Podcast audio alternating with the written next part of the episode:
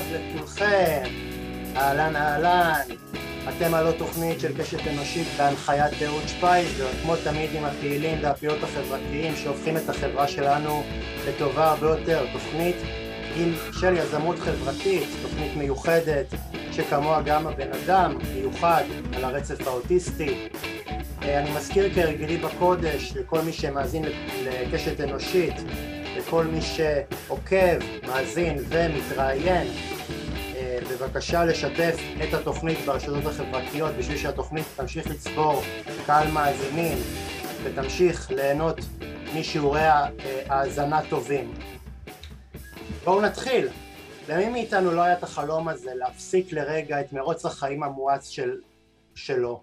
לעצור לרגע, לקחת אוויר, להשתחרר ממחויבויות, נורמות חברתיות ומחוקים שלא זו בלבד שלא עושים לנו סדר אלא מאמללים אותנו וכופים עלינו אה, לצרוך יותר, לעבוד יותר ולא להתפנות לדברים חשובים לא פחות, זוגיות, פנאי, חברים ותחביבים.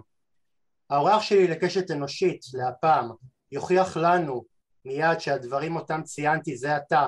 לא זו בלבד שאינו גזירה משמיים אלא שהשינוי בצורת החיים שלנו יכולה לקרות בהחלטה אחת פשוטה שאנחנו נעשה. הוא מייסד ועורך אתר תנועת ההאטה slow.org.il התנועה מקדמת שינוי תרבותי אשר מבקש להאט את קצב החיים בעולם המערבי. שורשי התנועה אי שם בשנות ה-80 ומחל פתיחת סניף מקדונלדס בפיאצה דספניה שברומא. אירוע זה הוביל להקמת תנועת מזון איטי. ההתרחבות של תנועת המזון האיטי לתחומים שונים בחיים אה, אה, צברה תאוצה עם השנים והביאה להתנהלות איטית יותר בהיבטים שונים של החיים כגון עבודה, צריכה, הרחבת הפנאי ועוד. האתר מפרסם כמדי שבוע כתבות, טורים וקמפיינים בשבחו של אורח החיים האיטי והאורח שלי היום מעיד על עצמו ואני מצטט שהוא מתגורר בשכונת התקווה עם נועה, אשתו וגור חתולים אוהב לקנות לאט ולבעוט משתדל שלא להידרס יש עימי הכבוד לארח את עמית נויפלד, שלום עמית. שלום שלום אהוד, איזה כיף שהזמנת אותי. מה שלומך? בסדר גמור, אין תלונות. אני, מבין אה, ש... שבאורך החיים האיטי שלך לא היה מקום גם לילדים. Uh, תראה, לי באופן אישי אין ילדים, אבל uh, כמה מדוברי הבולטים של תנועת האטה, או בכללם למשל תום הודג'קינסון, שיש לו שלושה ילדים, וליאו בבאוטה, שיש לו שישה ילדים, uh, ובארץ יש את העיתונאי אריאל קרס, שכתב את הספר הורות איטית ויש לו שני ילדים, אז uh, אם פתחת בנושא הילדים, אני אשים את זה ישר על השולחן, ילדים הם עוגן נהדר להאטה. אני תמיד לא מופתע מהעובדה שהורים מביאים... אני לא שם את זה על השולחן, אה, אתה שם את זה על השולחן. לא, זאת הייתה שאלת הפתיחה שלך. כן. אמרת, אני מבין שאורח החיים האיטי לא מאפשר ילדים, אז אני דווקא חושב שילדים הם משהו שמאפשרים ואפילו דורשים מאיתנו את ההאטה, ובאמת, כאילו, הורים הרי תמיד אומרים שילדים זה הדבר הכי חשוב בחיים שלהם, אז אם זה הדבר הכי חשוב, שהכי מעניק משמעות בחיים, אז מן הראוי שגם נקדיש לו את הזמן שהם דורשים. אבל אתה יודע, הילדים סביבנו גדלים אה, בתחושה אה, של, אה, של חוסר נוחות, כי הם, הם זוחלים, לומדים את, ה, את הצעדים הראשונים שלהם בעולם, וההורים מסביבם רצים, בין סידורים, ללקחת, ללקחת את הילד מהגן ולהחזיר את הילד מהגן, ולשלוח אס.אם.אסים לבוס בעבודה שרוצה את, ה, את המסמך הזה כאן ועכשיו והכל נורא נורא נורא מהר. ואני כאילו אם מדברים על לחנך את הילד לפי דרכו אז אני חושב שגם צריך להתאים את הצעדים שלנו לצעדים של הילד. בוודאי, אני מסכים איתך מאוד, אני חושב שהורים הם הדוגמה הטבעית, יש איזו קריקטורה נורא יפה ששיתפתי פעם בעמוד של סלואו בפייסבוק, שרואים שתי אמהות ושני ילדים יושבים על ספסל, אמא אחת שקועה בנייד והילד שלה שקוע בנייד, האמא השנייה קוראת ספר והילד שלה קורא ספר, ואז האמא עם הנייד שואלת את האמא עם הספר, איך את גורמת, איך את מצליחה לגרום לו לקרוא ספרים? אז זה פשוט מאוד דוגמה אישית, אם אנחנו באמת כאילו נרוץ כל היום, ואם אנחנו כל היום נהיה ברשתות החברתיות ובסמארטפונים ונראה טלוויזיה ארבע שעות ביום, אז כנראה שגם הילדים שלנו יתמכרו למסכים, וכנראה שגם הם, אם הם יחשבו שצורת הבילוי שלנו זה לעשות שופינג ולקנות דברים חדשים ולהספיק כמה שיותר, אז כמובן שהם יגדלו להיות אנשים מהירים, ואנחנו שפעם... נמשיך את השרשרת הזאת. אבל אני חושב שפעם הורים עודדו יותר אינטראקציה חברתית, זאת אומרת, אה, אני, אני לא יודע איך זה היה בתקופות מאוחרות יותר, אני את כל זה מכיר רק מסיפורים, פעם ילדים היו יורדים החוצה לחצר, אז היה חצר שכונתית שמתאספים שם כל האנשים בשכונה והילדים היו, היו משחקים אה, חמש אבנים, אה, קלאס, אה, גוגואים, היום הילדים מה, מה עושים? יושבים בבית עם הפלייסטיישן, עם המסכים הגדולים זה גם, זה גם לא מסכים קטנים, זה מסכי ארבע אינץ' כאלה גדולים, נראה כמו, נראה כמו, נראה כמו דלת וחלון ביחד, והילדים יושבים, ו, ואם כבר יש אינטראקציה זה עם החבר שלהם שהוא לרוב בצד השני גם יושב מול מסך ומשחק, זאת אומרת, אני, אני חושב שבאמת יש משהו שהחברה המערבית טשטשה טשטשה את הגבולות או באיזשהו מקום הפקיע מאיתנו מבלי ששמנו לב את הצורך החברתי שלנו, אנחנו כבר, כששואלים אותנו מה חשוב באמת אנחנו כבר לא אומרים אה, שנהיה אנשים יותר טובים, שנגיד אה, יהיו לנו חיי חברה אה, מעשירים, פעילויי פנאי, מה אנחנו רוצים? עבודה, השכלה, רמת חיים גבוהה, עכשיו רמת חיים גבוהה תלוי איך אתה מודד את זה, זה משפט מאוד מאוד מאוד מאוד כל, כללי ו, ו, ולי מאוד מאוד מאוד מפריע ו, וגורע ממני ש, שאף אחד כבר לא, כבר לא מחשיב כאופציה את האפשרות שבאמת אנחנו אומללים יותר כי אנחנו כל הזמן בתוך עצמנו כל הזמן בתוך עצמנו ואנחנו לא לא יוצאים כמעט, ו- וזה באיזשהו מקום, שגרה שהיא כובלת אותנו לנורמות האלה. נכון, אז דבר ראשון ברכות, כי נשמע שאתה חבר מן המניין בתנועת ההאטה. אם אתה מוטרד מהדברים האלה ואתה מזהה את התהליכים האלה שאכן קורים מסביבנו כל הזמן, זה כבר צעד וחצי אה, בדרך לשינוי שכל אחד יכול לעשות בחייו. אני באמת גדלתי בשנות ה... 70 המאוחרות, 80 המוקדמות, בתור ילד רחוב כמעט, והיום ילדים, ההורים שלי, החברים שלי שהם הורים לילדים, הם אה, מודים שיש משהו בתרבות שלנו שהופך את הורים למאוד חרדתיים, ושהם חייבים לדעת כל הזמן איפה הילד שלהם נמצא, וגם כשילדים בחוץ, בגינת משחקים, אז זה לא לשוטט בשכונה, כי יש מכוניות וזה מסוכן, ויש uh, כל מיני דאגות וחרדות כאלה ואחרות שאני חושב שבעבר היו פחות נוכחות בחיי הורים. ולשאלת רמת החיים והמרדף שלנו אחרי מה יותר חשוב, ערכים של אה, קהילה, לעשות את הטוב, קשרים חברתיים, הדברים האלה, אגב, אנשים כן מודים שזה הדברים הכי חשובים בחיים, אבל בדרך כלל הם מודים בזה רק כשהם על סף מוות, תמיד יש כזה שאלון החרטות הגדול, יש כל מיני מחקרים ששואלים אנשים על ערש דווי, על מה אתה מצטער, אז אף אחד לא יצטער שהוא לא היה עוד שעות במשרד או שהוא לא השיג עוד לקוח, ורוב האנשים מצטערים שהם לא בילו יותר זמן בתחביבים שלהם, ועם המשפחה שלהם, ועם החברים שלהם וכדומה. אז אה, תנועת האטה באיזשהו מקום שאת אומרת, בואו לא נחכה לרגע האחרון, אלא בואו נשים עכשיו את הדגש על הדברים שבאמת חשובים לנו בחיים, שחלק מהם מניתי הרגע, ונפסיק לרדוף כל הזמן אחרי המושג הנהדר הזה שהזכרת, רמת החיים, כי בתרבות המערבית לימדו אותנו שרמת חיים מודדים באמצעות צריכה. כלומר, ככל שאנחנו קונים יותר דברים, אז רמת החיים שלנו עולה. ותנועת האטה אומרת להפך, ככל שאנחנו נצליח אה, לאמץ רעיונות של מינימליזם ופשטות מרצון, ונשיל מעלינו את עול החפצים שגורמים אה, לנו לקריסה גם כלכלית וגם פיזית וגם נפשית, אז אנחנו בעצם נהיה חופשיים ומאושרים ונוכל לפנות פנאי ותשומת לב וזמן לכל הדברים שבאמת חשובים בחיים. אז עמית, אני ישר אתחיל בשאלה הראשונה שהיא מן הסתם גם אולי באורך הדברים שאתה אמרת גם הכי מעניינת אותי.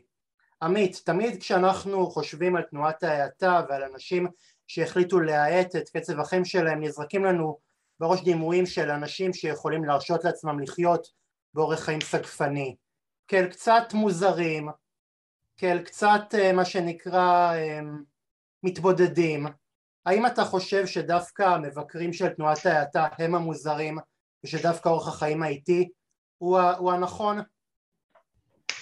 כן, דבר ראשון, באורח חיים איטי אין שום דבר סגפני. אחד הדברים היפים בתנועת ההאטה זה שהיא שמה את הדגש על העושר שלנו כבני אדם, הן כפרטים והן כקהילות, ורק סתם כמה דוגמאות, הרי מזון איטי זה לא תנועה שרוצה להציל את uh, העולם, זו תנועה שרוצה שאנחנו נאכל אוכל יותר טעים ויותר בריא, ומה שנקרא תיירות איטית זה תנועה שרוצה שבסך הכל נבלה חופשות יותר נעימות ונוכל באמת לחזור עם חוויות עמוקות שילוו אותנו לאורך שנים, ואפילו עבודה איטית היא לא אומרת לנו אל תעבדו ואל תרוויחו כסף, אלא להפך, היא אומרת לנו, נותנת לנו כלים איך להפוך לעובדים יותר יעילים, שנוכל גם אולי אה, אפילו לקבל העלאה במשכורת אם ניישם את כל העצות של עבודה איטית, ולתת כמובן שירות יותר טוב ללקוחות שלנו.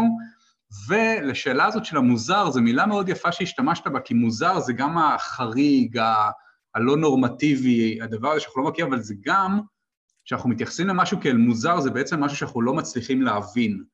ובגילאים צעירים יותר, אני מדבר איתך אפילו כבר גיל 16-17, אני הייתי מסתכל על העולם, והיה לי נורא מוזר שאנשים כל הזמן רצים, וכל הזמן עסוקים, וכל הזמן ממהרים ממקום למקום, וכל הזמן חיים באיזושהי תחושה אינסופית שהם צריכים להספיק כמה שיותר דברים. אז לי זה היה מוזר, כי לא הצלחתי בעצם להבין את זה. ואז בעצם יצאתי למסע מאוד ארוך של יותר מעשר שנים של חקירה, גם בחוג לפילוסופיה באוניברסיטת תל אביב, וגם בספרים, וגם בקורסים, וגם סדנאות, מה שלא תרצה, של להבין איך קרה שהעולם שלנו התמכר למהירות. איך קרה שהעבודה נהפכה לתכלית חיינו, ואיך קרה שה... מה הם כל המנגנונים הפסיכולוגיים והחברתיים והכלכליים שגורמים לנו כל הזמן לקנות ולקנות ולקנות. ומה שמעניין זה שברגע שהבנתי את כל הדברים האלה, זה הפסיק להיות מוזר. היום אני לא מסתכל על מישהו שחי במסלול החיים המהיר ואני אומר, איזה מוזר זה, הוא לא מבין משהו. זה מוזר, זה לא מוזר כי אני מבין את כל המנגנונים שפועלים עליו. לי גם יש את הכלים לפרק את המנגנונים האלה ולהצליח להאט בתוך המערכת הזאת. ואני, את, ה, את הכלים האלה ואת הידע הזה אני מנסה להפיץ כמיטב יכולתי, גם בבלוג וגם בספר שכתבתי. תגיד, אז לשאלת המוזר, אני לא חושב שאני לא מסתכל על האנשים הממהרים כמוזר, אני לא חושב שהם צריכים להסתכל עלינו כעל מוזרים, להפך, אני חושב שרוב האנשים ששבויים במרוץ עכברים הזה, בגלגל אוגרים, מסתכלים על אנשים שהאטו ונורא רוצים גם. לא תמיד הם יודעים איך, אבל הם לא מסתכלים על זה כעל מוזרים, אלא מסתכלים כהלוואי עליי, אני פשוט לא חושב שאני מסוגל. אבל אתה יודע, אצלנו בתודעה יש מין איזושהי תחושה שאנשים אה, איטיים ואנשים אה, שבאיזשהו מקום אה, לרגע תופסים סטלבט ואני יודע, שוכ... ואתה יודע, שוכבים על הגב ולמשך שעה ביום לא, לא עושים כלום.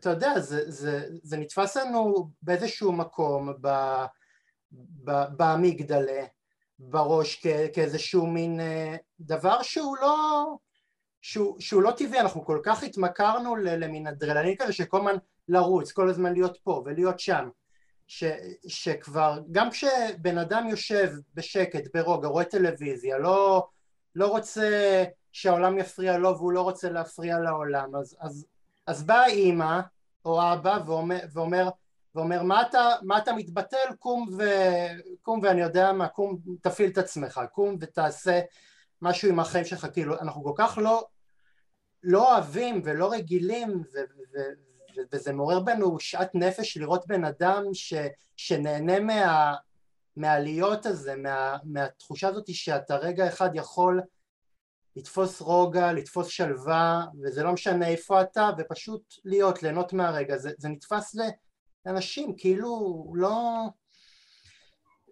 כאילו לא בסדר, כאילו, כאילו אתה, אתה צריך להיות עכשיו באיזשהו מקום אחר, אתה צריך עכשיו, אני יודע מה, אה, לעשות, לעשות טלפונים, אתה צריך אה, לצאת החוצה, אתה צריך אה, להיות בעבודה, אתה צריך ללכת ו, ו, ולעשות התעמלות אני שונא לעשות התעמלות דרך אגב, אז, אז, אז אנחנו לא יכולים, לא יכולים לסבול את זה, ו, ו, ואתה כאילו באיזשהו מקום גר בתוך עולם של משוגעים, שבו אתה, שבו אתה כאילו באיזשהו מקום, מרגיש כאילו משהו בך, משהו בך לא בסדר, שאתה, שאתה מעדיף את, ה, את, ה, את הנוחות ואת הבטלה ואת ההתרפקות הזאת על פני עכשיו לרוץ ובאמת אה, ליהנות מהריגוש הבא. שיר, אני, אני גם מחייך ואני גם נהנה, כי בשיחה הזאת אתה גם שואל את השאלה ואתה גם נותן את התשובה הנפלאה. נכון, העולם שלנו השתגע לחלוטין. העובדה שאנחנו חיים באיזושהי תחושה בלתי פוסקת שהאדם הוא פרויקט שצריך להשביח אותו כל הזמן ולהיות בתהליך של צמיחה וגדילה ולימוד ושיפור והתייעלות, זאת מחלה. ותנועת האטה מנסה בעצם להיות האקמול, התרופה למחלה הזאת, כי היא אומרת, נורא חשוב, הרגעים האלה של האי-עשייה הם חשובים לא פחות מהעשייה.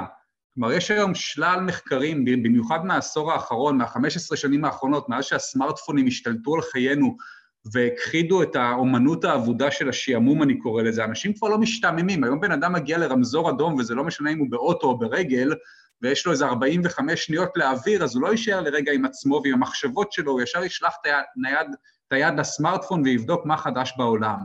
ויש מחקרים שמראים כמה השעמום חשוב ליצירתיות שלנו, וכמה חלומות בהקיץ חשובים, וכמה הרפלקסיה, התהליך הזה של החשיבה אודות חשיבה, שבמהלכו אנחנו בעצם אה, פותרים בעיות ומנתחים רעיונות מורכבים וחושבים, אתה יודע, רחמנא ליצלן מחשבות חדשות ומקוריות. כמה זה חשוב, הרי אם אנחנו כל הזמן מאביסים את עצמנו בתוכן חיצוני, אנחנו מתקשים לייצר תוכן פנימי. אנחנו בפאניקה. אז תנועת ההאטה פה כדי להזכיר לאנשים שלא רק שזה בסדר לא לעשות כלום, זה אפילו הכרחי. אם אתה מסתכל על הטבע, מה זה לא טבעי לנו לא לעשות כלום? בעלי חיים, כשאתה מסתכל מסביבך, ולא משנה אם זה כלבים, חתולים, נמרות, קופים, אריות, חצי מהזמן הם לא עושים שום דבר, הם רובצים, הם נחים, הם משמרים את האנרגיה שלהם. אנחנו בסופו של דבר בעלי חיים, אנחנו לא אמורים לעבוד על, אה, אתה יודע, 20 ו-20 שעות ו- ולצרוך קפאים וכל מיני סמים מעוררים אחרים, רק כדי שנוכל לעמוד באיזה קריטריון תרבותי. אתה יודע, אנשים מסתכלים עליי מוזר שאני ישן שנת צהריים, כאילו... אנחנו חיים במזרח, במידל איסט, לפני uh, כמה שנים, זה מה שאנשים עשו, אני, uh, סבתא שלי עד היום ישנה בין שתיים לארבע, מה... תקשיב, העם שלנו, העם שלנו זה הרי עירוב של גלויות, כן? גם הגרמנים, גם היקים שלהם יש את השלף שטונדה, וגם המזרחים שלהם יש את הסיאסטה, ישראלי שלא ישן שנץ, יש לו בעיה. יש פה בעיה, אני חושב שכאילו הייתה פעם בזמנו איזה עמוד פייסבוק, התנועה להחזרת השנץ, אני חושב ששנץ זה אמת חשוב מאוד, אני לא תמיד מצליח לעשות את זה גם כן, כי אני כבר, אה, ככל שאתה מזדקן אתה פתאום ישן פחות, אני גם קם בשבע בבוקר ואני כפסע מלעשות אה, עמידות ראש בים בחמש לפנות בוקר, אני באמת כבר לא איבדתי את יכולות השינה המורכבות שלי. אבל שנת זה דבר מדהים, ואני מצדיע בפניך ומוריד בפניך את הכובע על זה שאתה עושה אותו. לא תמיד, לא תמיד יש לי זמן לעשות שנץ, אבל כשמזדמן לי אני, אני יכול, אה, אני יכול לשנוץ חופשי. יאללה. עמית, תכף אגע בהיבטים השונים של תנועת ההאטה, אבל אשמח להבין בראש ובראשונה במה מתאפיין מטבח שמבוסס על מזון איטי. אמ, אני אגיד לך באופן כללי, בגלל שתנועת האטה בעצם היא לא כל כך אומרת מה לאכול, אלא היא אומרת, אה, היא נותנת איזה שהם קווי מתאר כלליים, שהיא אומרת, בשביל שאוכל יהיה טוב וטעים, הוא צריך להיות אוכל בעונה, כלומר להשתדל לדבוק בפירות וירקות שהם עונתיים, ולא כאלה שבילו במקררים אה, של הרשתות השיווק במשך שנה. הוא צריך להיות מקומי עד כמה שאפשר, כלומר, ברור שאנחנו לא מגדלים הכל בארץ, אבל אם אפשר לצרוך אוכל מקומי שלא בילה בטיסות ובאוניות, אז uh, מה טוב. Uh, נורא חשוב לרעיון של המסורתיות, כלומר לשמר גם זני מורשת וגם מאכלים ומתכונים וכדומה, ובעיקר חשוב לה שאוכל יהיה משהו שאנחנו נהנים ממנו, גם מלהכין אותו, גם מלחוות אותו. כלומר, היא תגיד לך, גם אם אתה מבשל את הארוחה הכי פשוטה בבית, תן לה את הכבוד לאוכל ולפרודוקטים שקנית. ותשב ותדבר עם הבן זוג או הבת זוג שלך במשפחה, ואל תהיו כולם במסכים או תראו טלוויזיה תוך כדי אכילה, שאתם לא יכולים בכלל לשים לב לטעמים השונים. אז אלה הקריטריונים בגדול, כלומר, אה, אה, עונתי, מקומי, טרי, מסורתי, וכמובן שיש גם את רעיון ההוגנות שמאוד חשוב לתנועת האטה, כלומר, אני למשל, בגלל הרעיונות של slow food, הפסקתי לאכול לגמרי בעלי חיים לפני קרוב ל-11 שנים, פשוט כי היא מדברת על הוגנות, ותעשיית הבשר והמוצרים מן החי זו תעשייה שידועה בחוסר ההוגנות שלה גם כלפי העובדים וגם כלפי בעלי החיים, אבל שוב, בגלל שתנועת סלואו פוד לא מטיפה לצמחונות או לטבעונות, אז אני באתר שלי מנהלת קמפיין שני בשרי, לא לבלבל עם שני טבעוני, שאומר, תאכלו בשר פעם בשבוע, אבל תאכלו בשר טוב, תאכלו בשר שלא הולעט בזרזי גדילה ובאנטיביוטיקה, ויש לנו פה בארץ מגדלי בקר ומגדלי עופות שלא עושים שימוש בחומרים, יש לנו את משק מלמד שמגדל עופות אורגניים, עופות חופש, ויש גם בדרום וגם בצפון מגדלים של עדרי בקר. אפשר להשיג בשר טוב, אפשר להשיג בשר מקומי, ואפשר פשוט להפחית בצורה דרמטית את צריכת הבשר, זה טוב גם לעולם, גם לכיס שלנו, גם לבריאות שלנו, ואלה ככה באמת על קצה המזלג, כי תנועת מזון איתי זה המון המון דברים שרק עליה אפשר לדבר שעה וחצי. ואתה, ואני מבין שאתה גם טבעוני, לא? אני צמחוני עם רגל וחצי בטבעונות. יש איזה, פה ושם אני עוד מרשה לעצמי קצת גבינות עזים, ופעם באיזה ביצת חופש שאנחנו מביאים איזה מושב, אבל uh, באמת שבשר, עופות, דגים, אני לא, לא נוגע כבר יותר מעשור. ואני, ואני uh, אוכל קול עם רגל אחת בצמחונות, אז כן, אבל, אבל לא יודע, אני, אני, אני חושב שבכלל לא... לא יעשה רע לאף אחד אם באמת אה, נהיה פחות במסעדות, נאכל יותר אה, בבית, אה, כל, ה, כל העניין הזה של זה שהפכנו את המזון לאיזשהו היבט תרבותי, לא שזה רע, אתה יודע, אני, מי, מי אני שאשלול את זה, אני גם כן הולך למסעדות וגם אני לפעמים הולך לאירועים, אבל אני חושב שאם אנחנו נסגל עצמנו יותר יותר אה, חשיבה של באמת שארוחת אה, הצהריים, ארוחת הערב זה איזשהו כינוס משפחתי שבו יושבים, לוקחים חלק בפעילות של הכנת האוכל, היחס שלנו השתנה, היום זה כבר נהיה, נהיה מובן מאליו ש, שאין אוכל, האמא או מציעה קפוא מהמקרר או שהיא מזמינה טייק אווי ואז, אה, ואז השף היחיד שעובד בבית זה השליח מוולט לגמרי. אה, אתה יודע, אנחנו אפילו גם לא מודעים מאיפה מגיע האוכל שלנו, אנחנו כבר, כבר איבדנו נכון, את היכולת אה, לפקח על, על, על הפרודוקטים, ואני באמת חושב לגמרי, ש... וזה זה אגב, זה אגב, מה שאמרת עכשיו, זה גם רעיון מאוד חשוב. תנועת האטה, בעצם מה שהיא רוצה זה לקרב בינינו ובין המזון שלנו. באמת, כל כך התרחקנו, וזה בסדר שמזון יהיה עניין תרבותי, אבל עניין תרבותי זה להכיר מסורות בישול מקומיות, זה לנסוע לגבנים ולראות איך מייצרים גבינה, ולנסוע לחוות חקלאיות ולראות איך מגדלים ירקות, ולהשתדל גם עד כמה שאפשר לשלב בקניות שלנו, קניות של יצרנים קטנים ומקומיים. זה חלק מתרבות שאחר כך אנחנו יכולים להכניס אותה אלינו הביתה ולהפוך אותה לארוחה מפוארת לנו, למשפחה שלנו, לחברים שלנו, באמת ליהנות מאיזושהי יצירה מקומית, שלמה ומלאה, שאנחנו לוקחים בה חלק, כי אנחנו גם מכינים אותה, מתקינים את הארוחה, מבשלים הפרודוקטים האלה וכדומה. אני מסכים איתך שלאכול, לחיות על uh, תפריט של וולט חמישה, שישה ימים בשבוע, uh, זה לא בריא, זה לא כלכלי, וזה בטח שלא עוזר לנו ליצור חיבור יותר טוב עם המזון שאנחנו מכניסים לגוף שלנו. כן, כן, זה, זה היה אחד מסמלי התקופה uh, uh, בקורונה, אתה יודע, שהיו, שהשליחים uh, מוולט עשו קופה לא קטנה במקום שפשוט נבין שאנחנו יכולים בזמן הזה לשבת בבית ולבשל, לא צריך וולט. נכון, למרות שבקורונה חייבים להודות, קרו גם הרבה, הרבה דברים איטיים טובים, כי באמת הרבה אנשים פתאום גילו את המשפחה, את השכנים, את החמש מאות מטר שמסביב לבית שלהם, ובהקשר של בישול, אתה יודע, כולם התחילו להפות, אם אתה זוכר, כולם התחילו להכין לחמי, לחמי מחמצת, והרבה אנשים פתאום בישלו גם כי לא הייתה ברירה, אה, וגם כי פתאום היה להם יותר זמן, אז פתאום לבשל זה כיף, להיכנס למטבח לבד, או עם הבן, בת זוג, או עם חברים, ולהתחיל להכין ארוחה, כן. זה סבבה. כן, אבל, אבל uh, באותה נשימה אני חייב להגיד שאני גם ראיתי את כמות המכוניות על הכבישים כש, כשהקורונה עשה, עשתה עוד רושם שהיא הולכת אה, להתפוגג מחיינו והייתי ממש ממש uh, עצוב ו... ומדוכא כי אמרתי רגע אז, אז מה הלקח שהפקנו? אנחנו היינו בבידוד וחיכינו לרגע שבו נוכל לחזור להרגלים הישנים שלנו כן, אז בוא, בוא, אני, אני אספר לך אנקדוטה מעניינת בהקשר הזה. כשהתחיל הסגר הראשון, פנו אליי מאיזושהי תחנת רדיו ואמרו, בוא תתראיין. אמרתי להם, על מה אתם רוצים להתראיין? על מה אתם רוצים שאני אתראיין? אמרו לי, מה זאת אומרת? הנה, תנועת האטה, או כל העולם האט, מה שאתם תמיד רוצים קרה. אמרתי להם, חס וחלילה, הדבר האחרון שאני רוצה זה שתקשרו בין המגפה הנוראית הזאת לבין תנועת ההאטה.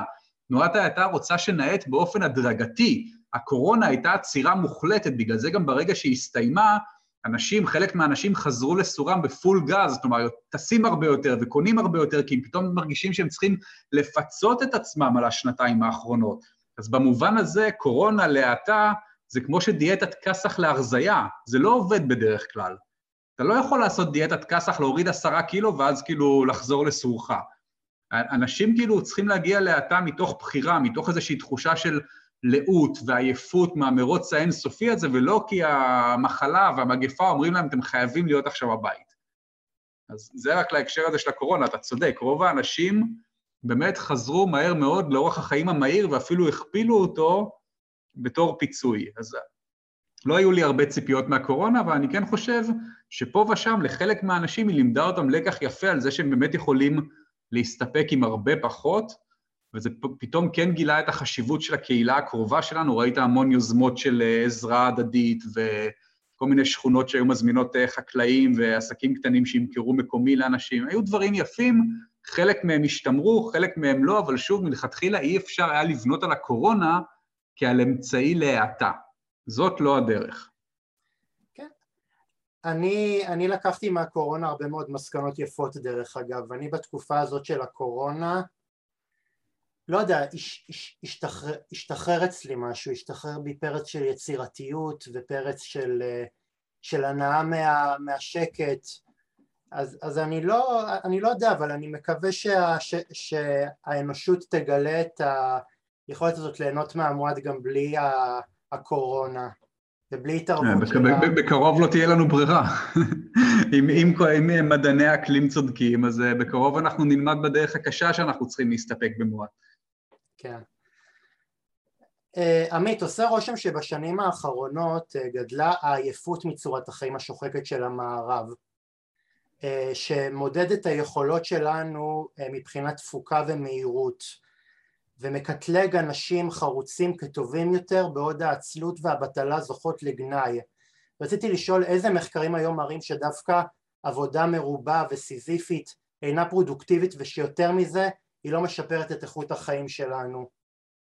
אוקיי, אז שאלה, יש, יש באמת המון מחקרים, אני, אני אזכיר כמה מכמה נישות. בשנת, אם אני לא טועה, זה היה שנת 2018 או 2019, היה מחקר גדול של אוניברסיטת קיימברידג' שבדק יום עבודה, כמה שעות זה יום עבודה אפקטיבי. והתוצאות של המחקר היו שמעל שמונה שעות ביום העבודה הופכת להיות לא אפקטיבית, ועבודה אפקטיבית היא בטווח של עד חמש שעות. עכשיו, תוסיף לזה את העובדה שלפני חצי שנה בערך ארגון הבריאות העולמי פרסם אה, מחקר משלו שבדק אה, רטרואקטיבית את שנת 2016, והוא מצא קורלציה בין אה, אנשים שעבדו מעל 55 שעות בשבוע למקרי מוות אה, בגיל אה, מוקדם, ממקרים של שבץ, דום לב וכדומה, ולטענת ארגון הבריאות העולמי, לא פחות מ-745 אלף מקרי מוות היו בטרם עת וכתוצאה משעות עבודה ארוכות. עכשיו, אני יכול לתת לך עוד המון מחקרים כאלה, יש מחקרים על למה אה, multitasking לא עובד, כי המוח שלנו בעצם לא בנוי לעבוד בקווים מקבילים. כל הרעיון הזה שמנהלים, אה, מחפשים עובדים שיכולים לעשות multitasking, אז כל המחקרים מראים שמי ש multitask בסך הכל צריך לבצע את אותה עבודה פעמיים שלוש, כי הוא בדרך כלל לא עושה אותה מספיק טוב בפעם הראשונה, כי הוא לא מרוכז מספיק. תוסיף לזה את כל הניסויים שיש בשנים האחרונות בקיצור שבוע עבודה בעולם, כולל ביפן, שזאת מדינה שמכורה למהירות וכולם שם עובדים למוות, ופתאום בכל ניסוי כזה שנעשה בעולם, מגלים שאם אתה מקצר את שבוע העבודה, התפוקה של העובדים מזנקת, ההוצאות של העסק יורד, יורדות, והלקוחות מעידים שהם מקבלים שירות יותר טוב ויותר אדיב, כי העובדים יותר שמחים ומרוצים, ואם יש לך עובדים שמחים ומרוצים, אז כנראה שהעסק שלך עובד יותר טוב והתפוקה יותר גבוהה. אה, תוסיף לכל הנתונים האלה ככה שהשלכתי עליך עכשיו את העובדה שב-2018, שוב, אותו ארגון בריאות עולמי הכריז על אה, מחלות לחץ שמקורם בעבודה כמגפה של המאה ה-21, וב-2019 הוא הוסיף את מחלות השחיקה לאותה מגפה, ואתה מבין שהכור אה, היתוך הפסיכי הזה, שאנחנו קוראים לו עולם העבודה, או הקריירה שכולנו רודפים אחריה כל הזמן, זה מתכון בטוח ליצירה של עובדים לא פרודוקטיביים, שנשחקים במהירות, שלא נותנים שירות טוב ולא מבצעים עבודה טובה כפי שהם היו יכולים אם הם היו עובדים פחות שעות. אתה יודע עמית, זה פשוט מזעזע אותי. זה מזעזע כי אני גם, כי אני גם רואה את זה סביבי. אני לא...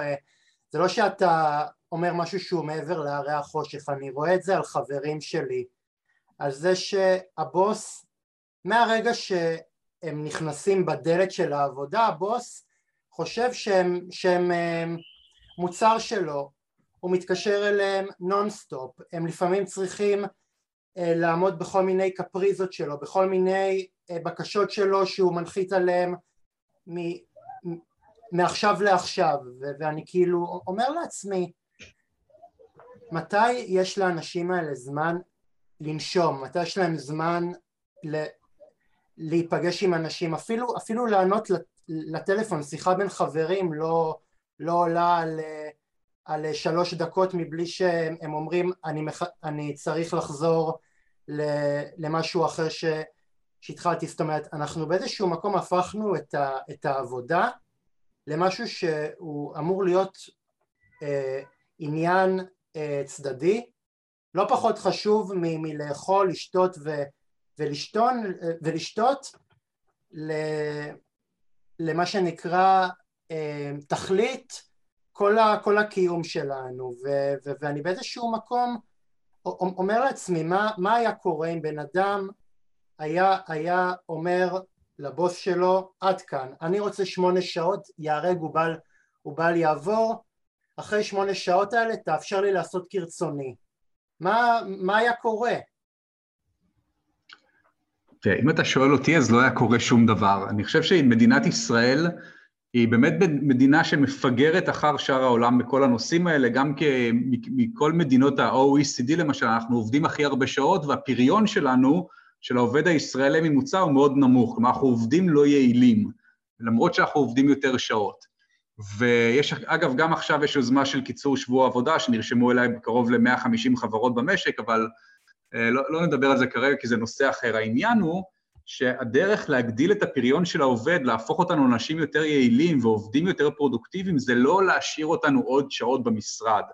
יש המון כלים של ניהול זמן ושל פרודוקטיביות שיכולים להפוך אותנו לעובדים הרבה יותר טובים בהרבה פחות שעות ולהשאיר לנו הרבה יותר זמן פנאי. לשאלה הזו של נושא התוכלי, התכלית, זה באמת כאילו שאלת מיליון הדולר, איך העבודה הפכה לתכלית חיינו? איך קרה כדבר הזה?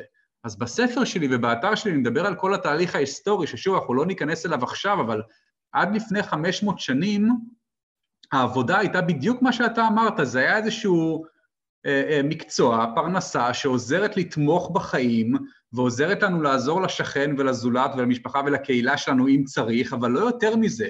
ולפני 500 שנים התרחשה איזושהי מהפכה דתית בעולם המערבי שהפכה את המקצוע לבעל ייעוד דתי ומוסרי. אה, כלומר, במשך מאה אלף שנים שההומו ספיאנס חי על העולם, בני האדם נטו לזלזל בעבודה היומיומית, ורק לפני 500 שנים היא הפכה להיות מה שהיא. והחדשות הטובות שזה רק 500 שנים, כלומר מבחינתי זה מאוד הפיך. יש מדינות אחרות בעולם, למשל, שהיום מחוקקות חוקים. צרפת למשל, לפני שנתיים-שלוש, חוקקה חוק שאוסר על עובדים ועל בוסים לשלוח מיילים בנושא עבודה לקולגות אחרי השעה שש בערב. עכשיו תגיד, זה הזוי, למה צריך חוק? למה זה לא ברור שבשעה שש בערב אנשים רוצים ללכת לאכול ארוחת ערב במשפחה שלהם, לשחק עם הילדים שלהם, להתחבק עם הבת זוג שלהם? אז בצרפת הבינו שהעולם שלנו, כמו שאמרת מקודם, השתגע, ואנחנו צריכים להתחיל לחוקק חוקים כדי למנוע מאנשים, כדי להחזיר לאנשים שליטה על החיים שלהם. אנחנו לא יכולים להתייחס אל עצמנו רק בשקלול הזה של כמה שעות אנחנו עובדים וכמה אנחנו מרוויחים. ואם אנחנו צריכים עזרה של הממשלה כדי להגיע לשם, מה טוב, אבל אני מבטיח לך שכל אחד מהחברים שלך שעובד ואין לו זמן לשיחות, אם הוא עובד מספיק טוב ועובד מספיק יעיל, והוא מחר יבוא לבוס שלו ויגיד לו, תשמע, אני החלטתי שאני רוצה להתחיל אה, להקדיש יותר זמן לתחביבים שלי, ופעמיים בשבוע אני רוצה לצאת בארבע מהעבודה, אתה תראה שרוב הסיכויים זה שהבוסים יגידו כן. סבבה, אין בעיה, אנחנו רוצים שתהיה מרוצה, אנחנו רוצים שתהיה מאושר, אנחנו רוצים עובדים שטוב להם בחיים. באיזשהו מקום גם העובדים הכניסו את עצמם לאיזושהי חרדה, שאם הם לא יהיו מתשע בבוקר עד שבע בערב במשרד, אם לא יראו את האור דולק במשרד שלהם, אז זה אומר שהם לא עובדים טובים. אנחנו צריכים להחזיר את הרעיון הזה שעובד טוב זה עובד שמייצר ערך ותפוקה לחברה, ולא עובד שנשאר כמה שיותר שעות במשרד. וברגע אלה... שנוכל לעשות את זה, נוכל לעבוד פחות. גם אלה, אם, אם זה היה...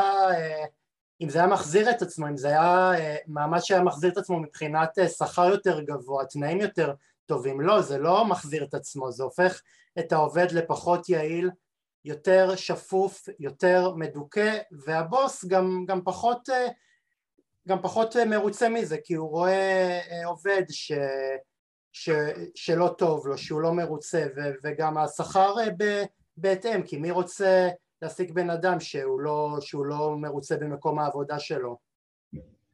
מסכים לגמרי. אה, אתה יכול להחליף אותי, אהוד.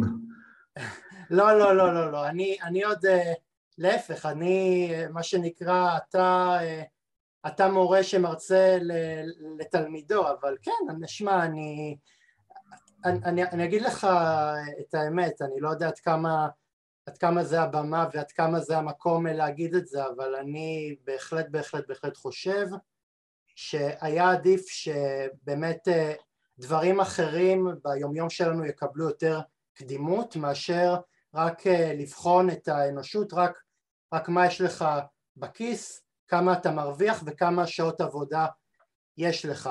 וגם כמה ציונים, אל תשכח שבכלל הציונים, הדירוגים האלה שאנחנו כל הזמן בודקים אנשים לפי מה רמת ההישגיות שלהם זה גם כן רעה חולה שאנחנו צריכים אה, להתחיל אה, למגר מה, מהחיים שלנו. אתה כבר, אתה כל הזמן אתה רק אה, בוחן הצלחה של בן אדם לפי כמה, כמה הוא הוציא בבגרות שלו, אם הוא סיים מגמת אלקטרוניקה בתיכון, באיזה תחרויות בינלאומיות הוא היה. לא הייתי בתחרות אה, בינלאומית אבל אני מרגיש שהרווחתי ילדות כי לא הייתי כל הזמן רק עסוק בתחרות ובכל הזמן בריצה כי, כי זה המהות של ילדות לתת לילד לגדול, ליהנות ויש ילדים שפשוט מגיל כלום רק מייעדים אותם לכל מיני דברים שלך תדע אם הם בכלל רוצים אותם.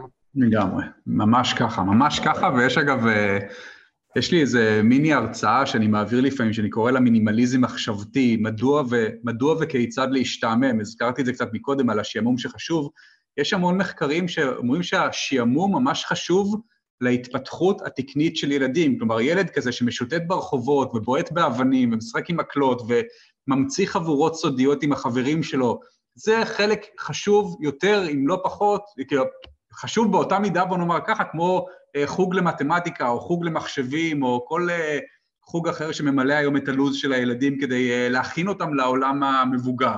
center, שתנגן. בפילהרמונית, תופיע בטוקיו ותנגן בפילהרמונית. בדיוק. צריך לתת לילדים גם להשתעמם וגם לשחק וגם להתנסות בדברים בעצמם, בטח שלא למלא את הלו"ז שלהם כל הזמן בפעילויות יזומות שיגרמו להם לגדול, להיות אנשים נוירוטיים וחרדתיים כאלה, שאם יש להם פתאום איזה slot פתוח ביומן, כמו שציינת מקודם, הם חשים לא רגועים, כי הם לא יודעים מה לעשות עם עצמם, שאין להם איזשהו משהו לעשות. עמית, לאחרונה ישראל מנסה לחקות את המערב מבחינת הכפלת אה, שעות העבודה וכמות תפוקת העבודה, והדבר גורם לסבל ולצמצום בשעות הזמן שאנחנו מקדישים למעגל החברתי שלנו, ורציתי לדעת איך נצליח מצד אחד לקצר את שעות התעסוקה שלנו ומצד שני לא נתייסר מכך שאנחנו לא אה, קוצרים הישגים ומביאים פחות כסף הביתה?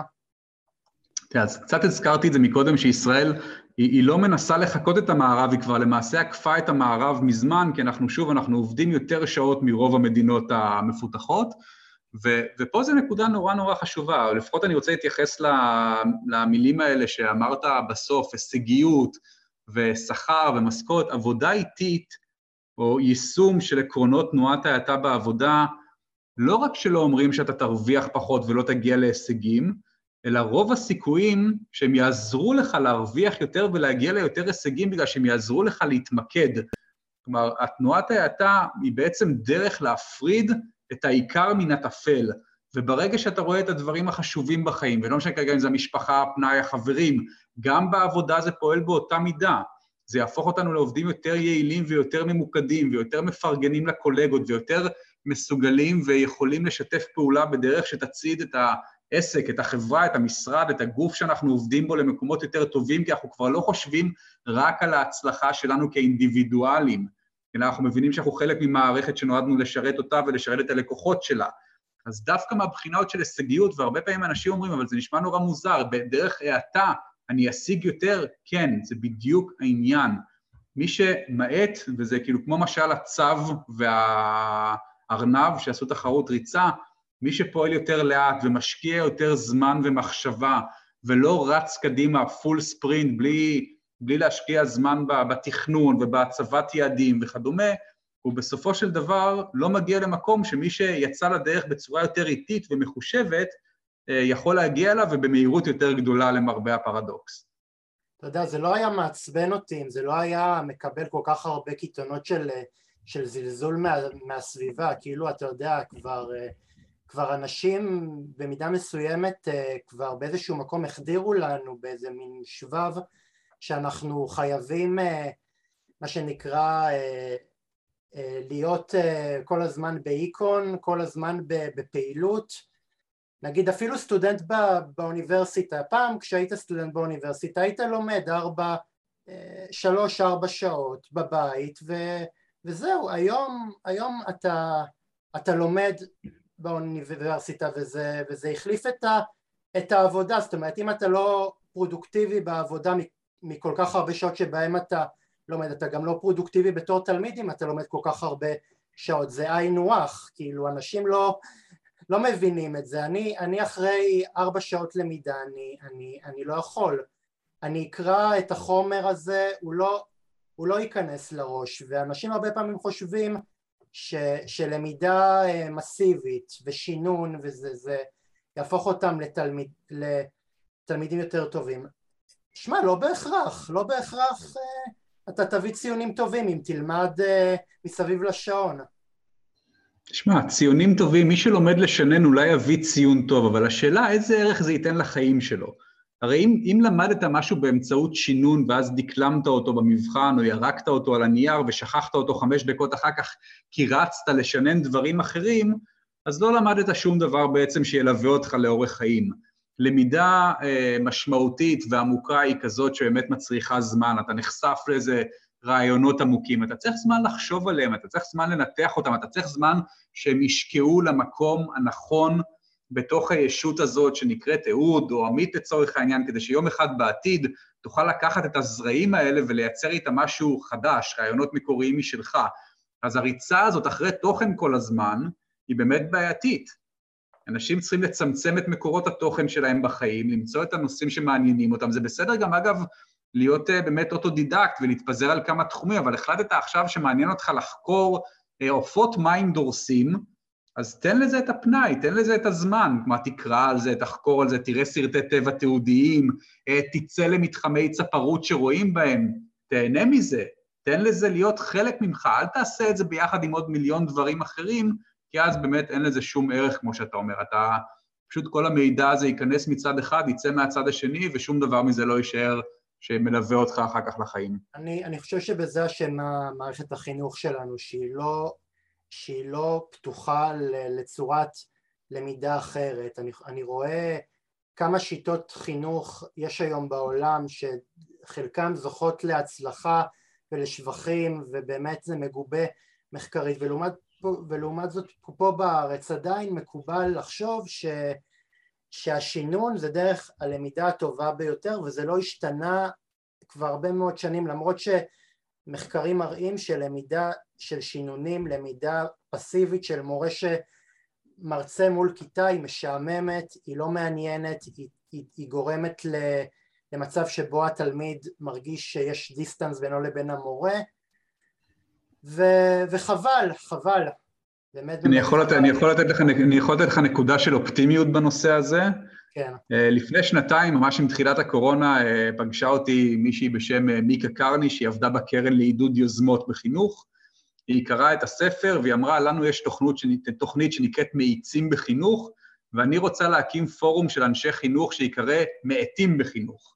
והיום בפורום הזה יש לדעתי מעל 1,200 אנשי חינוך, מנהלים, מורים, אה, מפקחים וכדומה, שבאמת אה, עובדים ומנסים להטמיע במערכת החינוך שלנו את הרעיונות של אה, חינוך איטי ולימודים איטיים ומהותיים יותר ודרך חוויה ולא דרך שינון וכדומה, וזה נורא יפה לראות את זה קורה מור וגידים, ואני באמת מקווה שבטווח של כמה שנים קדימה אנחנו ממש נראה שינויים כאלה בבתי ספר בארץ, שבהם זונחים את הרעיון הזה של שינון לטובת אה, למידה חווייתית לא רק, יותר. לא רק, לא רק בבתי ספר, באוניברסיטאות.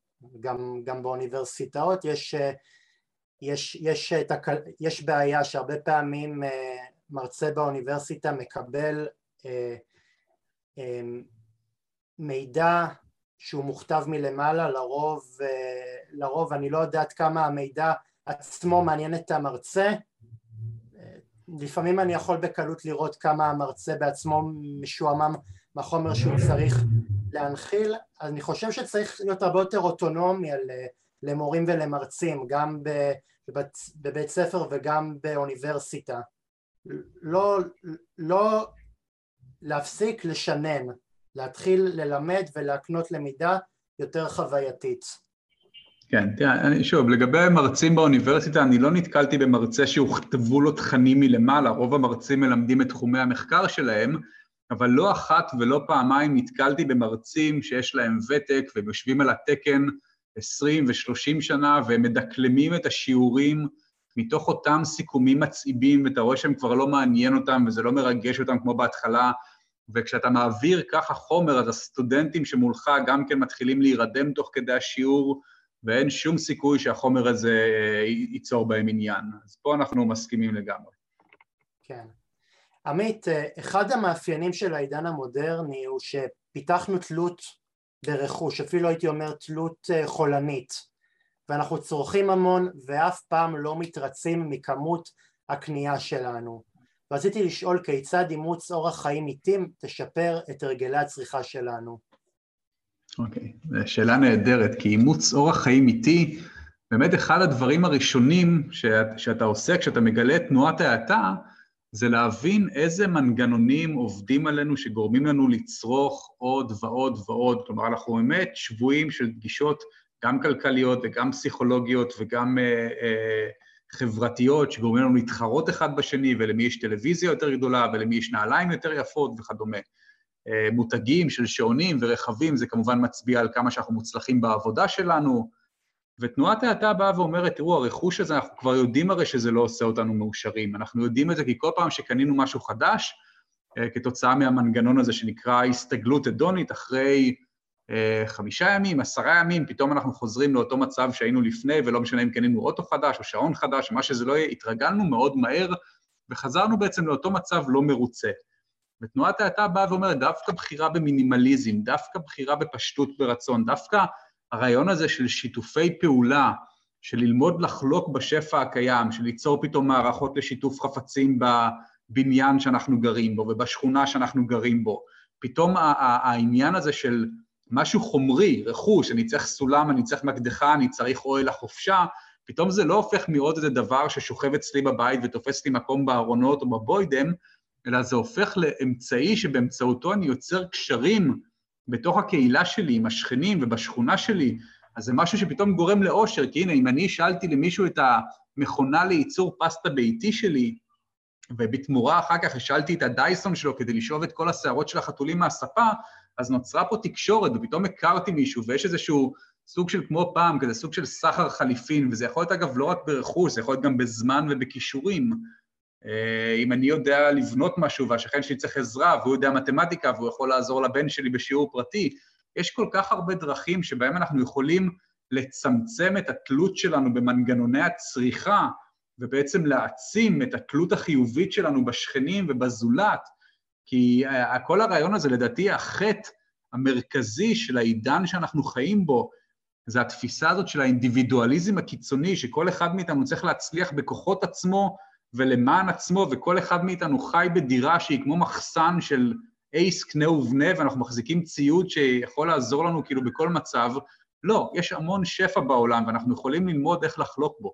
אני, אני, אני יכול להגיד לך שרק אה, בשכונה שבה אני גר יש הרבה יותר מקצועות, אה, יש הרבה יותר ציוד מקצועי מאשר אה, בכל החנויות שיש בקניון איילון הסמוך למקום מגוריי, ואני חושב שזה, בזה אני חייב להגיד שאני נורא נורא מסכים, יש איזושהי תפיסה שלנו של רכוש שזה בלעדי, כאילו אנחנו קנינו את זה אז אנחנו אה, נחזיק את זה קרוב לחזה ולא, ולא נשחרר. וזו תפיסה שהיא לדעתי מאוד אה, מעוותת. זאת אומרת מה, מה זה לא מה זה לא תשחרר? מה, מה, מה תעשה עם, עם שלוש מצלמות? מספיק מצלמה אחת מה תעשה עם כל כך הרבה מחשבים מספיק מחשב אחד זה שאנחנו כל כך רוצים את, ה, את המכשירים האלה ואנחנו הרי בינינו לבין עצמנו אנחנו, מתעס... אנחנו באמת uh, משתמשים בהם בשוטף פעמיים בשנה, אפילו פחות מזה. אנחנו לא באמת צריכים את כל זה, אז, אם, אז הרבה יותר טוב שמי שבאמת צריך את זה, ייקח את זה. יש לי חבר שיש לו אוסף של גיטרות, אמרת, אה, שאלתי אותו, אה, הרי כשהייתי אצלו בבית, למה אתה צריך כל כך הרבה גיטרות? הוא אמר לי, בשביל, בשביל להשוויץ. רציתי להעיף לו סטירה. כן, אנחנו לא רוצים לעודד אלימות, אבל אני מבין לגמרי את התחושה, באמת רכוש היום זה משהו שהרבה אנשים משוויצים ממנו, אבל אני כן חושב שיש שיף נחמד בעולם עכשיו, גם כתוצאה ממשבר האקלים וגם כתוצאה מעלייה במודעות לנושאים האלה של צרכנות וההשפעה של זה על uh, החצר האחורית של העולם, מדינות העולם השלישי. יש הרבה חברות מסחריות היום בשוק שעוברות מגישה של בעלות לגישה של שירותיות. הן אומרות, אנחנו לא נמכור לך את הציוד, אלא אנחנו נשכיר לך את הציוד, אנחנו נדאג לתחזוקה שלו. זירוקס למשל, כבר לא מוכרת מכונות צילום, היא משכירה מכונות צילום. אם אתה בעל עסק ואתה רוצה מכונה של זירוקס במשרד שלך, זירוקס תעבוד איתך כמו שכירות, כמו שאתה שוכר דירה, אתה תשכור את המכונת צילום, ומצד אחד זה לא באחריותך, אם מחר נתקלקלת זה אחריות של זירוקס, כמו שאם יש לך נזילה בדירה, אז זה אחריות של בעל הדירה. מכאן גם שלזירוקס יש אה, מוטיבציה לייצר מכונות יותר טובות, שיהיו עמידות לאורך הרבה שנים ולא יתקלקלו כל כך מהר, כדי שהם לא יצטרכו לזרוק אותם. והמכונות צילום זה דוגמה אחת, יש שם חברות שמשכירות שטיחים, ויש כמובן את כל הנושא של הליסינג וטלופן, שזה השכרת אופניים, והמון המון רעיונות כאלה של גישה מסחרית חדשה שאומרת, אנחנו נשכיר לאנשים ציוד כדי שהם לא יצטרכו להשתעבד לרכישה שלו כל הזמן. אני בכלל, אני בכלל בעד שנחזור ל... למצב שבו כבר לא נהיה, נהיה בשליטה של אה, תאגידים גדולים, של חברות מסחריות גדולות שה, שהיו אה, מייצרים אה, ציוד והיו לו חיי מדף של, של, של 50 שנה, 60 שנה והוא לא היה מתקלקל. היום בגלל שהבונטון זה רק תקנה, תקנה, תקנה, מביאים לך ציוד שתוך שנה שנתיים הוא מתקלקל, יש באג ו- ולא חושבים חלילה לתקן, לנסות, אה, לנסות אה, לשפץ אותו, זה, אומרים תקנה, תקנה חדש, זאת אומרת מראש רוצים את, ה- את הכסף שלך ורוצים שאתה תקנה ורוצים שאתה תשלח יד לכיס, תוציא ו... ותיכנס ל overdraft, לא תיכנס ל overdraft, מה אכפת להם, העיקר ש... שהם יצאו עם השלל. בעיקר שהמערכת הכלכלית תמשיך לעבוד ולהתרחב ולצמוח. כן. כשהצמיחה הזאת כבר לא משרתת אותנו באמת, זאת הבעיה. לגמרי. עמית, מה הדבר הכי משמעותי שנפרדת ממנו עקב שינוי הרגלי החיים שלך שהכי שימח אותך בתהליך?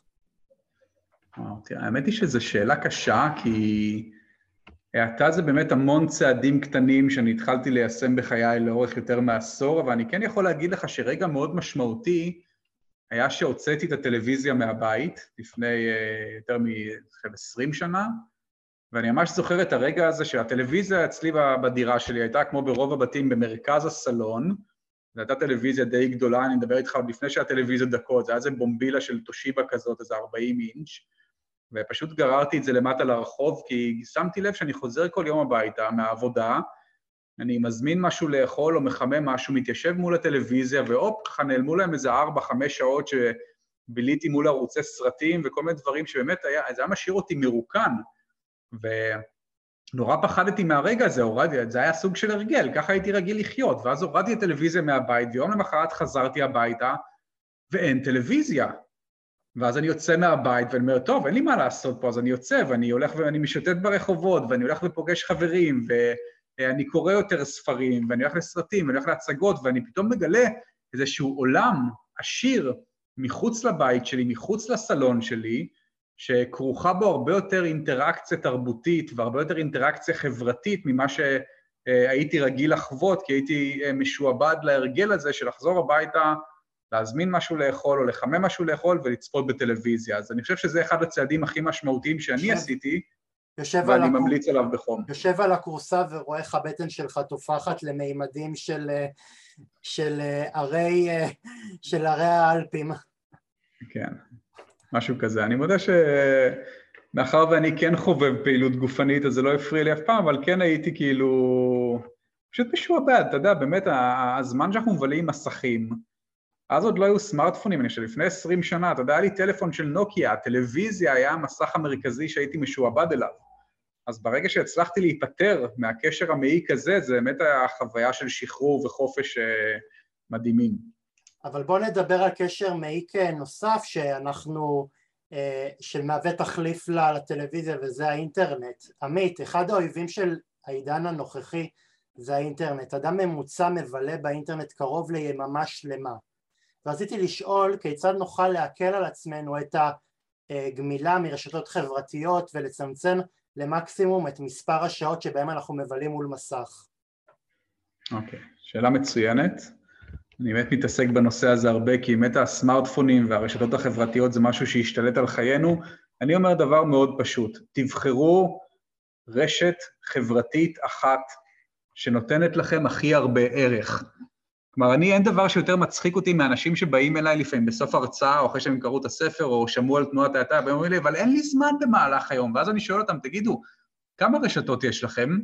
בכמה רשתות הם חברים? אמרו, יש לי פייסבוק, ויש לי אינסטגרם ברור, ויש לי את הוואטסאפ למי אין, ואני גם אה, חבר בטיקטוק, עכשיו נרשמתי לטיקטוק בגלל הילדה, ואז אני אומר להם, וכמה ערוצי תוכן נוספים יש לכם? אני אומר, יש לי סלקום TV, ואני מנוי לאמזון TV, אה, ויש לי יס, ואני אומר, תקשיבו, איך אתם מצפים שיהיה לכם זמן?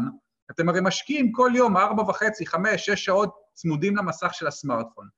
אז תבחרו רשת חברתית אחת. אני למשל, יש לי רק פייסבוק. ונכון, ואנשים באים ואומרים לי, מה, אבל אם יהיה לך אינסטגרם ואם יהיה לך טוויטר, תוכל להפיץ את התכנים של תנועת ההאטה יותר ביעילות. אני אומר להם, יכול להיות, אבל אז זה אומר שאני אהיה משועבד יותר זמן למסכים. והרי כל מה שאני מנסה להגיד לאנשים זה תהיו פחות ברשתות. ולכל הנושא הזה של התוכן, נכון, אז יכול להיות שאני לא מפיץ ביעילות מספיק גדולה את התכנים של תנועת ההאטה, אבל אני אומר, בסדר, יש יותר מדי תוכן בעולם. שמע, עמית, אם אני... שמע, עמית, אם אני הגעתי אליך דרך, דרך מסנג'ר, אז זה סימן ש... ש, שאתה יחסית מסתדר אה, לא רע רק עם פייסבוק. נכון, רק פייסבוק וזה מספיק לי והכל בסדר, ואני אומר לאנשים, הסמארטפון שלכם, אני עד לפני שנה וחצי, שנתיים, הייתי עם סמארטפון בין עשר שנים, כלומר זה היה גלקסי 2 הראשון שקיבלתי, ועם הזמן הגלישה כבר לא עבדה כל כך טוב, והמצלמה הפסיקה לעבוד, וה-GPS כבר לא עבד, רק הוואטסאפ הצלחתי להפעיל אותו ושיחות. ואמרתי, זה בסדר גמור, טלפון, ואני רוצה להזכיר את זה לכל מי שמאזין לנו עכשיו, טלפון זה כלי שנועד לעזור לנו לתקשר עם אחרים. אתה זוכר את הסיסמה הישנה והטובה של נוקיה, Connecting People?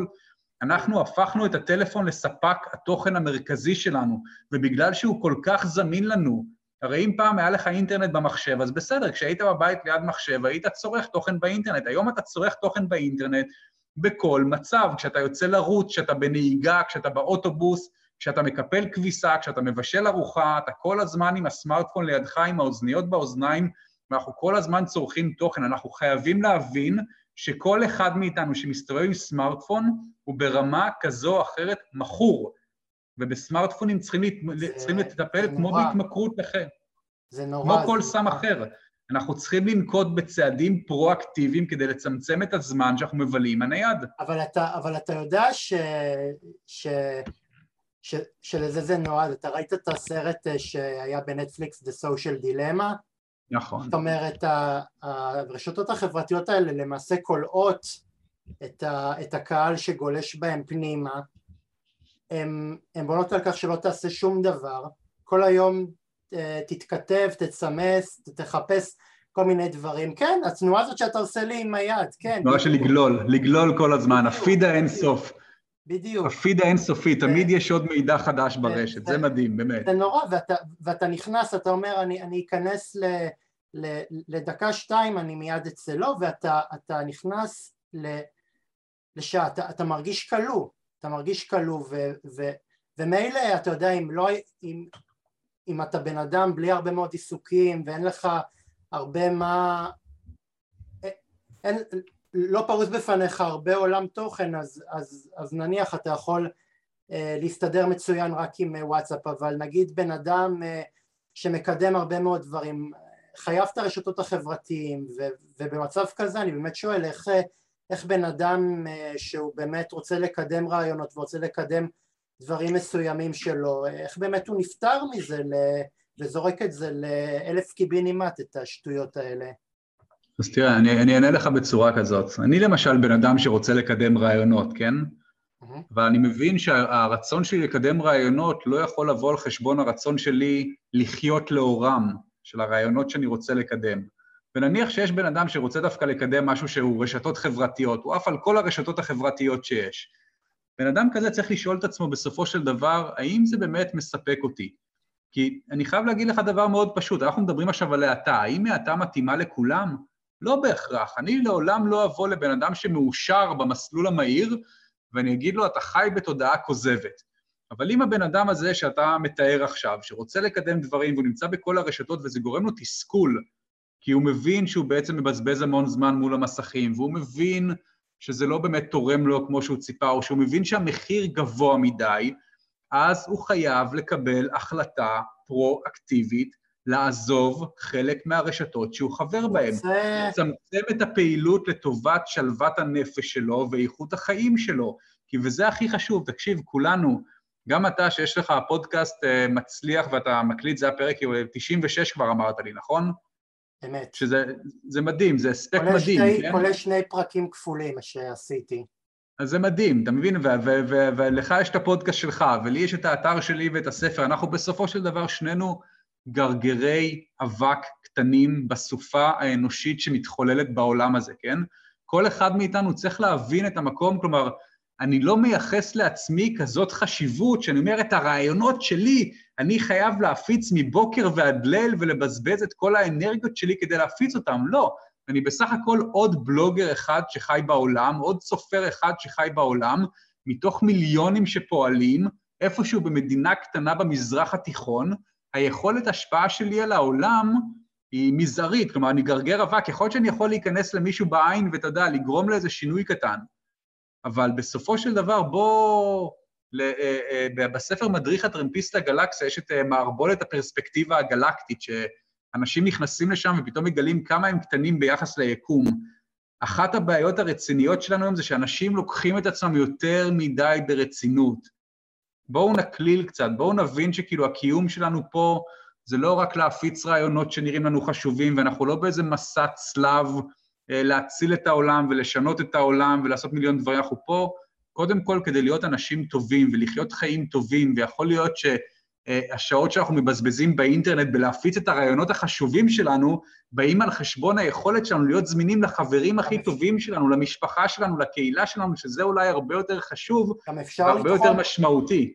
גם אפשר לתחום את האינטרנט בזמן, נגיד להגיד אני, אני שעתיים באינטרנט בכל היום הזה ואחרי זה אני, אני עושה דברים אחרים, אני, הרי אני אגיד לך מה, יש, יש, נכנס פה גם אלמנט אכזרי לא פחות, הלייקים, אתה יודע כל לייק שאתה מקבל מפריש לך דופומינים במוח אז אנשים כבר בציפייה, הם לא מקבלים לייקים אז נדמה להם שהעולם, שהעולם חרב שאוי אוי אוי אני לא קיים, לא רואים אותי, מה אני, אני, אני, אני רואה ואינו נראה?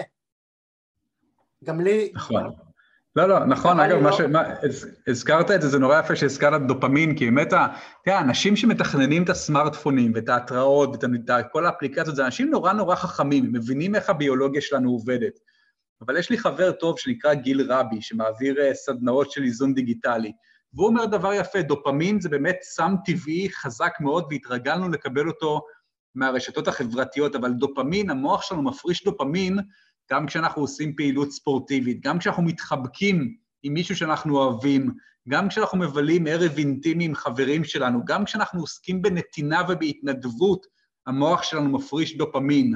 כלומר, יש הרבה דרכים טבעיות אה, שלא קשורות לסמארטפונים, ליצור הפרשה של דופמין במוח. ללכת לטיול בחיק הטבע גורם לנו להפריש יותר דופמין מכל הלייקים שבעולם.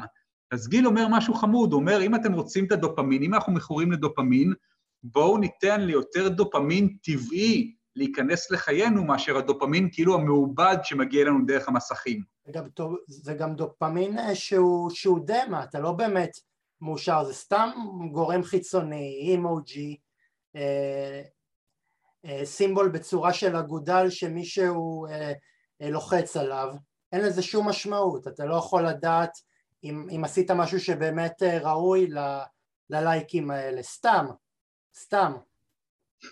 אני מסכים איתך לגמרי. אני, אני מעדיף שאנשים אה, יעשו עם הזמן הזה, אני פעם הייתי נורא נורא נורא לוקח ללב כשלא הייתי מקבל את מנת הלייקים היומית, של, היומית שלי, אבל עם הזמן אני כבר, זה כבר פחות אה, לא, מרגש כי אני כבר מבין אני, שזה... אני, אני, אני מהאתר שלי למשל הסרתי את הכפתור לייק פשוט, פעם היה כפתור לייק באתר כזה שסופר לייקים, והיו פוסטים גם, אתה יודע, עם 3,000 לייקים, 4,000 לייקים, ואתה אומר, וואי, אני חבל לי לאבד, כי אז מישהו נכנס לאתר ורואה שיש מלא לייקים, ואז האתר מצליח, ואז הוא רוצה לקרוא עוד, ואז אמרתי, לא, הסממן הזה של הלייקים זה באמת כאילו, פתאום יש לי פוסט אורח של מישהו שקיבל פחות לייקים, אולי זה לא נעים לו, וזה פשוט הורדתי את הלייקים כדי שזה לא יהיה פונקציה באתר.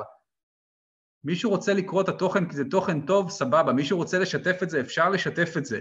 אבל הכפתור הזה, לייק, שסופר את הלייקים כל הזמן, זה באמת מיותר. גם, הוא גם, הוא, בינינו גם אמיץ. זה, זה חסר תוכן, אני הרבה יותר מעדיף שאנשים באמת ישקיעו ויכתבו מילת הערכה אה, גדולה שהם באמת השקיעו מחשבה ו, וזמן ובאמת אה, מה שנקרא הוציאו את זה מתוך אה, עמקי הנפש שלהם מאשר שיעשו לייק. לייק כשלעצמו זה, זה, זה דבר חסר, חסר חשיבות וזה בעיקר מעיד על, על העצלות שלנו כבני אדם שבמקום להביע ובמקום לדבר רגש אנחנו רק מסתפקים ב, בללחוץ על, על מקש כדי להפגין הערכה כלפי, כלפי אנשים. לגמרי.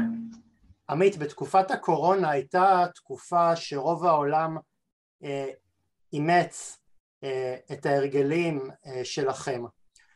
הוא לא, אה, ו, אה, והוא לא היה רגיל להרגלים האלה קודם, וביניהם גילוי מחדש של הסביבה הקרובה שלו. האם הקורונה הביאה לשינוי גישה ביחס אה, לדפוסי הפעולה של האדם המערבי ואימוץ דפוסי התנהגות יותר רגועים ונוחים? הזכרנו את זה קצת מקודם, אני חושב שבאמת בקורונה היו הרבה דברים נהדרים, לצד העובדה כמובן שהייתה מדובר במגפה נוראית שמיליונים איבדו את מקומות העבודה שלהם ומיליונים איבדו את חייהם. אני לא רוצה לדבר יותר מדי בשבחה בגלל זה, אבל ראית המון יוזמות מקומיות חמודות, ראית פתאום שאנשים גילו את המרחב הציבורי, שכל הפארקים והגנים והספסלים היו מלאים בבני אדם שישבו ודיברו. ובאמת עזרו אחד לשני ועשו ארוחות משותפות וכדומה, ואני חושב שחלק מזה, בהרבה מובנים, כן שרד. לא אצל כולם. מי שהיה מכור למהירות, הוא שוב, הוא רק הגביר אחר כך את הלחץ. אני רוצה להזכיר לך את האנלוגיה הזאת שעשיתי לך עם דיאטת כסח. הקורונה הייתה דיאטת כסח. יש אנשים שדיאטת כסח עובדת בשבילם, וזה נתן להם פתאום את הזמן באמת לעשות רפלקציה על החיים שלהם ועל המקום של העבודה בחיים שלהם, לזכור שפתאום 90% מאוכלוסיית העולם גילתה שהיא לא עובדת חיונית, נכון? אנחנו כולנו חושבים שהעבודה שלנו כל כך חשובה, והנה פתאום אמרו רק עובדים חיוניים, ו-95% מהאנשים נשארו בבית כי הם לא עובדים חיוניים. אז, אה, אז זה כן קרה, קרו דברים יפים, אנשים פתאום מסתכלים מפרספקטיבה חדשה. האם זה מה שיעזור להאט את העולם? זה נתן פוש קטן, זה נתן איזושהי עזרה, זה נתן לאנשים לגלות חוויות חדשות שהם לא היו מודעים אליהן בהכרח. עד כמה זה קונסיסטנטי, עד כמה זה מחזיק מעמד לאורך זמן, עוד מוקדם מדי לומר, אני כן חושב, וסליחה שאני חוזר לזה שוב ושוב, אבל הנושא הזה של משבר האקלים, שאני אגב, בדרך כלל בשיחות ובכתיבה אני מכנה אותו בכלל משבר האדם, כי זה משבר פנימי שלנו כחברה, אה, אה, זה דוחף בלית ברירה אנשים לתת את הדעת על המסלול המהיר שבו העולם צועד, על הכלכלה ההיפר-קפיטליסטית שאנחנו חיים בה, שמעודדת צריכה אה, אינסופית בעולם שהוא סופי. כל הדברים האלה ביחד, המגפה העולמית ומשבר האקלים ומשבר האדם, הכל מתכנס לכדי תנועה של האטה, ואגב, אני הרגשתי את זה גם בקורונה, אני ראיתי שהכניסות לאתר היו בזינוק מטורף, פתאום הגוגל אנליטיקס אומר ש... אתה יודע, אם בחודש ממוצע יש לי עשרת אלפים כניסות, פתאום זה יכול להגיע ל-30 ו-40 אלף כניסות, כי אנשים מחפשים את זה, ואנשים זקוקים לזה, אנשים זקוקים לקורת גג הזאת, שתגיד להם שזה בסדר. זה בסדר לא לעבוד לפעמים, וזה בסדר לבהות לפעמים, וזה בסדר להשתעמם, וזה בסדר לא לקנות, ועדיין יש דרכים להיות מאושרים. אתה יודע, אתה יודע מה אני אוהב בתנועה שלך, עמית? לא, לא התנועה שלך, או התנועה שאתה כן. מפיץ את הבשורה שלה כאן באז, זה שיש בה משהו נורא נורא נורא. מצד אחד, מצד אחד אה, לא, לא מתריס, אבל מצד שני הוא גם נורא נורא מנחם, הוא כאילו נותן לבן אדם אה, לגדול לפי דרכו, לפי ההבנה שלו, הוא לא, הוא, הוא, הוא לא כופה והוא גם, והוא גם באיזשהו מקום גם נותן את הכלים, הוא לא, זה באיזשהו מקום לא כמו לצורך העניין אה, הפעלה ש, שנגיד עושים כל מיני תנועות חופש של בעלי חיים שאומרים לא אה, אתה אוכל בשר, זה לא טוב, אתה צריך להפסיק עם זה, תהיה, תהיה התחממות גלובלית, אתה באיזשהו מקום גם פועל כדי להראות לאנשים את הדרך לשם. נכון, אני באמת חושב שתנועת ההאטה היא נותנת אוסף מאוד רחב של כלים שכל אדם יכול למצוא את המקום שלו בה.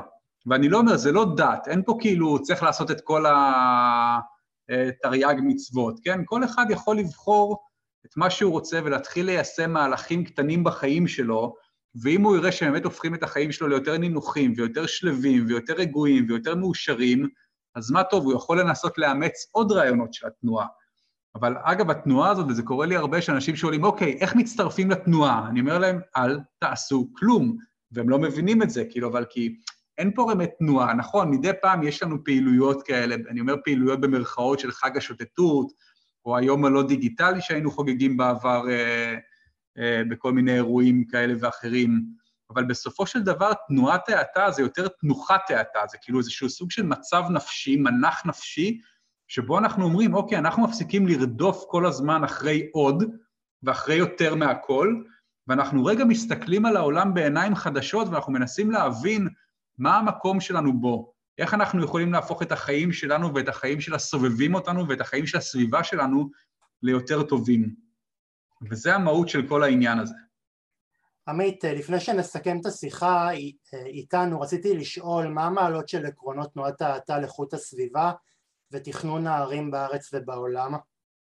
אוקיי, okay, שוב, אז תראה, לגבי איכות הסביבה, כמובן שכל הרעיונות של תנועת האטה מאוד חופפים לתנועה של כל ה... לרעיונות של כל התנועה האקולוגית. כמובן הפחתת צריכה, הפחתת עבודה, מינימליזם, פשטות מרצון, אה, רק שבניגוד לתנועה האקולוגית שתמיד אומרת לך, תפסיק, תפסיק, תפסיק, אתה פוגע בעולם, תנועת האטה תגיד לך, תתחיל, תתחיל, למשל, תתחיל לרכב על אופניים במקום לנוע באוטו כי זה יותר כיף, או תתחיל לחלוק רכוש כי זה יעזור לך ליצור קשרים חברתיים. אז כלומר, הזווית פה היא פשוט הפוכה, במקום להגיד אנחנו הורגים את העולם, בואו נגיד איך אנחנו יכולים להיות יותר מאושרים, וכדרך אגב, כמעט כתופעת לוואי, לצמצם את הפגיעה שלנו בעולם. Uh, לגבי תכנון ערים, יש תנועה, סקשן שלם של תנועת ההאטה שנקרא ערים איטיות, slow cities, שזה באמת אומר איך אנחנו מתכננים ערים שישרתו את התושבים בצורה הטובה ביותר. למשל, שלא נצטרך להיות כל כך תלויים ברכב פרטי.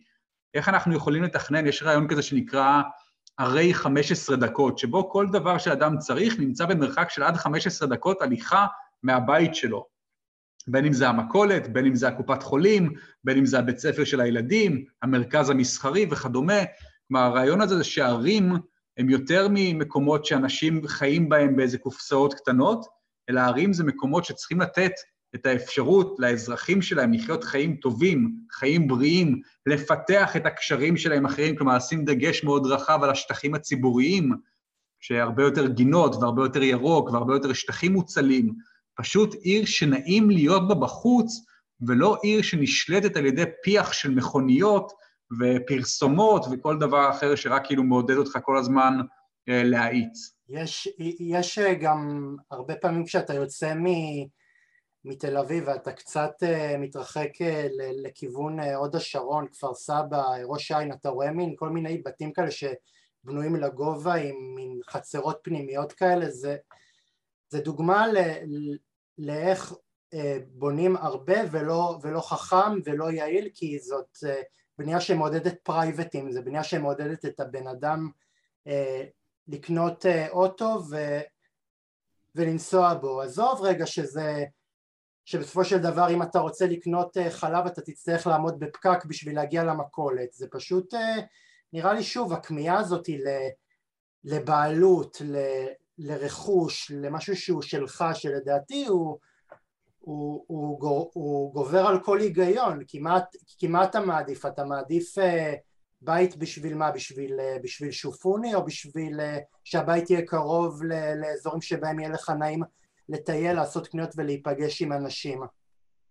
נכון, אני מסכים איתך לגמרי, אני חושב שכל הב... רוב הבנייה החדשה היום זה בנייה שהיא מאוד לא עירונית, היא מאוד לא מעודדת אה, הליכתיות וקהילתיות, ויש פה חוסר תכנון לטווח הרחוק, אנחנו באמת בונים סוג של ערי שינה, כלומר, ממש כזה שכונות שלמות שאנשים יוצאים מהם עם הרכב בבוקר, חוזרים עם הרכב בערב, רואים טלוויזיה, הולכים לישון, ממש מבודדים, אנחנו מבודדים את עצמנו בתוך הבניינים האלה, כי אנחנו לא יוצרים ערים עם רשת של רחובות, עם אה, ערים שמערבים תעסוקה ומסחר ופנאי, וזאת אה, בעיה מאוד מאוד רצינית. זאת, זאת גם הבעיה, כי בסופו של דבר זה, זה גורם לכך שיש הרבה מאוד ערים מתות כאן בארץ, ערים ש, שפשוט שירותי התרבות שם הם פשוט אה, בהתפוררות, הם בקריסה. כן, נכון. עמית, לקראת אה, סיום, מה הטיפ אה, שהיית נותן לאדם שרוצה להוריד הילוך באורחות החיים שלו, אבל מלווה אותו אה, אותו חשש ראשוני בדרך ליישום התהליך? אני חושב שלאורך השיחה כבר הזכרנו חלק מהטיפים, אז אני רק אגיד ככה במבט על, אין מה לפחד. כלומר, לנסות תמיד אפשר, ואם זה לא עובד, אז תמיד אפשר גם לחזור אחורה. אבל תנועת ההאטה, וזה ככלל, ואני אומר את זה כאילו בכל אחד ואחד מהתחומים שלה, תנועת ההאטה לא דורשת מאיתנו לוותר על שום דבר, למעט אולי הרגלים מגונים. אצלי ההרגל המגונה היה לצפות שלוש-ארבע שעות בטלוויזיה ביום. ברגע שהורדתי את הטלוויזיה, לא רק שלא ויתרתי על שום דבר, הרגשתי שזכיתי בעולם ומלואו, אני הצלתי אלפי שעות מהחיים שלי מגבייה מול ערוצי הסרטים של הוט. כל דבר שתנועת ההאטה שתנסו ליישם, אתם תגלו לאט לאט שזה הופך אתכם לאנשים יותר טובים, יותר שמחים, יותר רגועים, יותר שלווים. אתם כנראה תוציאו פחות כסף, כי גם כל הרעיונות של תנועת ההאטה גורמים, הם לא דורשים מאיתנו איזושהי הוצאה כלכלית ניכרת, להפך, הם גורמים לנו להוציא פחות כסף. אז זה באמת, ואני מצטער שאני, נכון שאני משוחד ונכון שאני מדבר מפוזיציה, אבל תנועת ההאטה זה ווין ווין. כולם זוכים. אתם תהנו, המשפחה שלכם תהנה, הקהילה שלכם תהנה, העולם שלכם ייהנה, לא יקרה שום דבר, אל תפחדו, באמת. אני ממליץ בחום לבחור איזושהי נישה קטנה של תנועת האטה, ולא משנה אם זה בתחום המזון איתי, תיירות איתי, פנאי איתי, תנסו לאמץ איזשהו רעיון, אחד או שניים, ולראות איך זה משפיע על חייכם, כנראה שההשפעה תהיה חיובית. עמית, לסיום, האם לדעתך הכיוון הוא לאימוץ אורח חיים איטי ולהתגברות המחאה האיטית והשקטה אה, של תנועת ההאטה? אני מאוד רוצה להאמין שכן, אני מאוד רוצה לקוות שזה יקרה באופן וולנטרי ולא כתוצאה ממשברים כאלה ואחרים שימשיכו לתקוף אותנו, בין אם זה זנים חדשים של מגפות שיתקיפו אותנו, או קריסה של קרחונים בקוטב שיעלו את רף המים. אני באמת חושב שיותר ויותר אנשים היום מבינים גם בלי הדברים האלה, שהקצב החיים המהיר שהעולם והטכנולוגיה כופה עלינו היום הוא פשוט לא מתאים לנו. מבחינה אבולוציונית אנחנו לא בנויים, הטכנולוגיה מתפתחת באופן אקספוננציאלי בעוד שהמוח שלנו לא.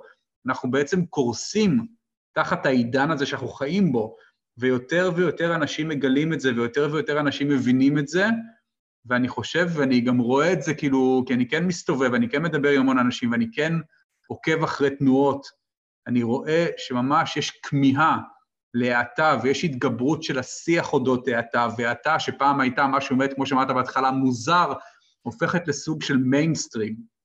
כלומר, יותר ויותר אנשים פתוחים לרעיונות האלה. אז אני אופטימי כי אני בוחר להיות אופטימי.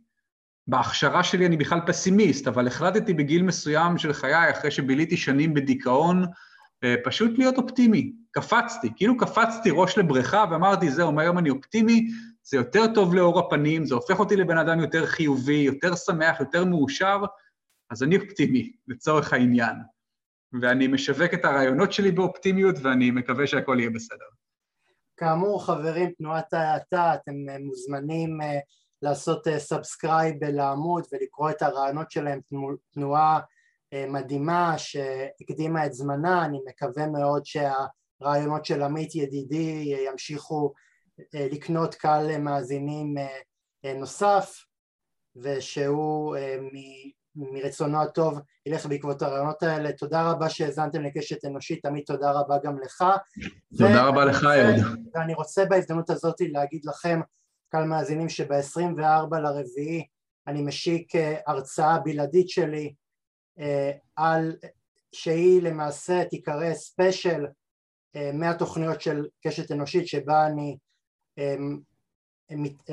עושה הרצאה מול קהל חי בזום על התוכנית איך היא התחילה, אני אתן טיפים בלעדיים לאיך מנהלים ראיון וגם על איך מוצאים את המרואיין האידיאלי, תבואו לשם ואני אשמח מאוד שתהיו קהל בתוכנית שלי, גם אתם מאזיני קשת אנושית לדורותיה, תודה רבה ולהתראות. thank you